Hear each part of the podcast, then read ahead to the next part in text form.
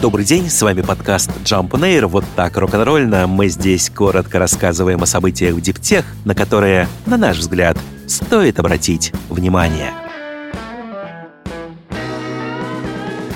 Решение по замене батарей для большегрузных автомобилей представила компания CATL. Состоит оно из, собственно, станции замены батарей, аккумуляторных блоков и облачной платформы. Фирма заявляет, что ее модель, машины и батареи отдельно, позволит сэкономить на эксплуатации грузовика от 4 до 8 с лишним тысяч долларов в год. Аккумуляторные блоки, по информации разработчика, состоят из литий-железофосфатных батарей CATL третьего поколения без технологии рассеивания тепла со сроком службы более 15 тысяч циклов. Каждый из блоков имеет емкость 171 киловатт-час. В грузовиках можно использовать до трех таких элементов одновременно. Сам процесс замены занимает всего несколько минут. Благодаря облачной платформе водитель сможет заранее запланировать визит на станцию, спланировать маршруты движения, а CATL будет эффективно управлять работой своих сервисов. Компания в середине прошлого года запустила в эксплуатацию сервис по замене батарей для легковых машин, прежде всего в каршеринге. Он работает под брендом EvoGo и также включает в себя приложения, станции замены и аккумуляторные блоки. Американский производитель портативных устройств питания Jackery представил новую линейку продукции под общим названием Explorer Plus. Ключевое обновление в типе аккумуляторов. Если ранее компания использовала в своих устройствах литий-никель-марганец-кобальтоксидную технологию NMC, то теперь перешла на литий-железофосфатную LFP. Встроенный в устройство Explorer 2000 Plus аккумулятор имеет выходную мощность 3000 Вт. Он способен выдерживать до 4000 циклов зарядки с сохранением 70% емкости от исходной и работает тише предшественников на 30 дБ.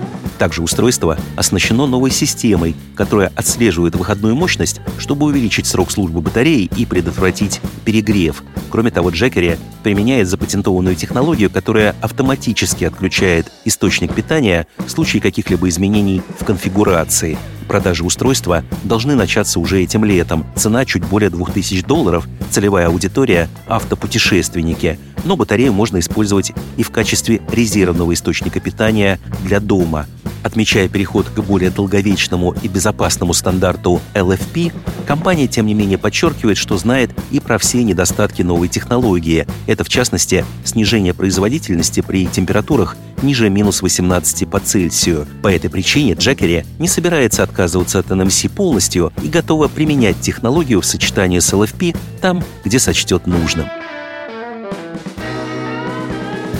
BMW представила i5, полностью электрический седан, который поступит в продажу осенью этого года. Модель выйдет в двух версиях – классической и экономичной e-Drive 40, а также в более спортивной M60. Мощность первой машины – 335 лошадиных сил, второй – 590. И Drive 40 выигрывает в запасе хода и цене 475 километров и 69 тысяч долларов против 412 и почти 86 тысяч.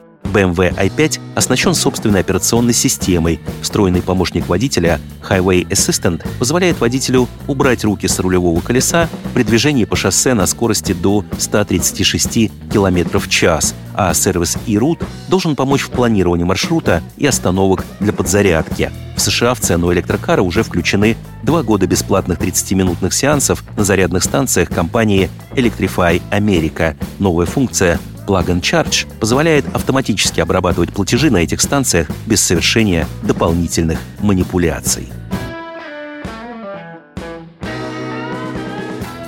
А вот Tesla Semi дойдет до крупносерийного производства не раньше конца будущего года. Об этом сообщил Илон Маск в ходе недавней конференции в Остине. Бизнесмен сослался на нехватку аккумуляторов – не самая приятная новость, с учетом и так непростой истории с выходом грузовика на рынок. Напомним, Тесла поставила первые машины заказчикам с задержкой в два года. Прошлой осенью Маск, не делая прогнозов на 23 год, говорил, тем не менее, что в 24-м компания планирует увеличить производство Tesla Semi до 50 тысяч единиц в год. С другой стороны, уже тогда эти обещания казались чрезмерно амбициозными, и сейчас новые сдвиги в графике не должны сильно удивлять. Завод Tesla в Неваде, где собрали первые грузовики, обладает весьма ограниченными возможностями, и анонсированного расширения производства там пока не произошло.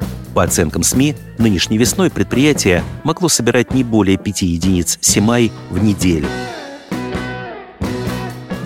Норвегия нарастит долю солнечной энергетики в производстве электроэнергии. К такому консолидированному решению пришли правящие и оппозиционные партии страны.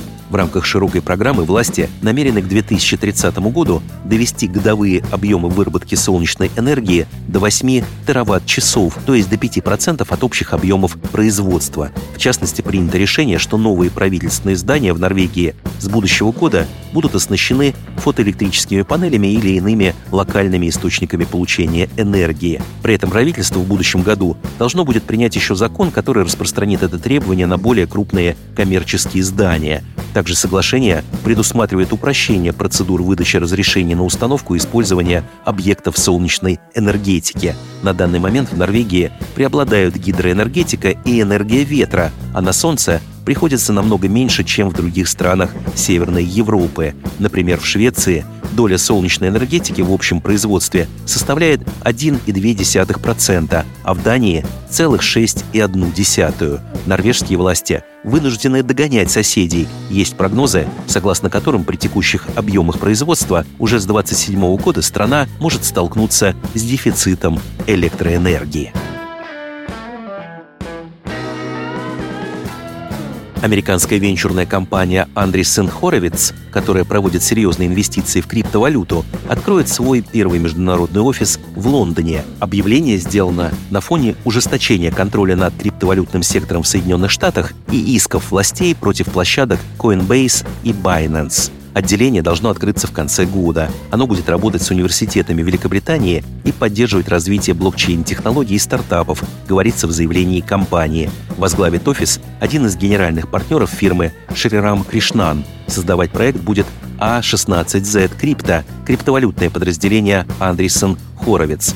По словам его руководителя Криса Диксона, решение об открытии офиса было принято после многомесячных переговоров с премьер-министром Великобритании и другими правительственными чиновниками. Мы очень рады открыть наш первый международный офис в юрисдикции, которая приветствует технологию блокчейн и стремится создать предсказуемую бизнес-среду, соблюдая правила, которые охватывают Web3 и защищают потребителей, заявил Диксон. Сам премьер Риши Сунак также прокомментировал новости. Сказал, что полон решимости открыть возможности для технологии блокчейн и превратить Великобританию в мировой центр Web3. Решение Андресен Хоровиц связано с наличием правильного регулирования для стимулирования инноваций, добавил глава британского кабинета. С вами был подкаст Jump on Air, коротко и рок-н-ролльно о событиях в Диптех, на которые, на наш взгляд, стоит обратить внимание. Подробнее эти и другие новости Диптех читайте ежедневно в нашем телеграм-канале Jump Daily. До встречи!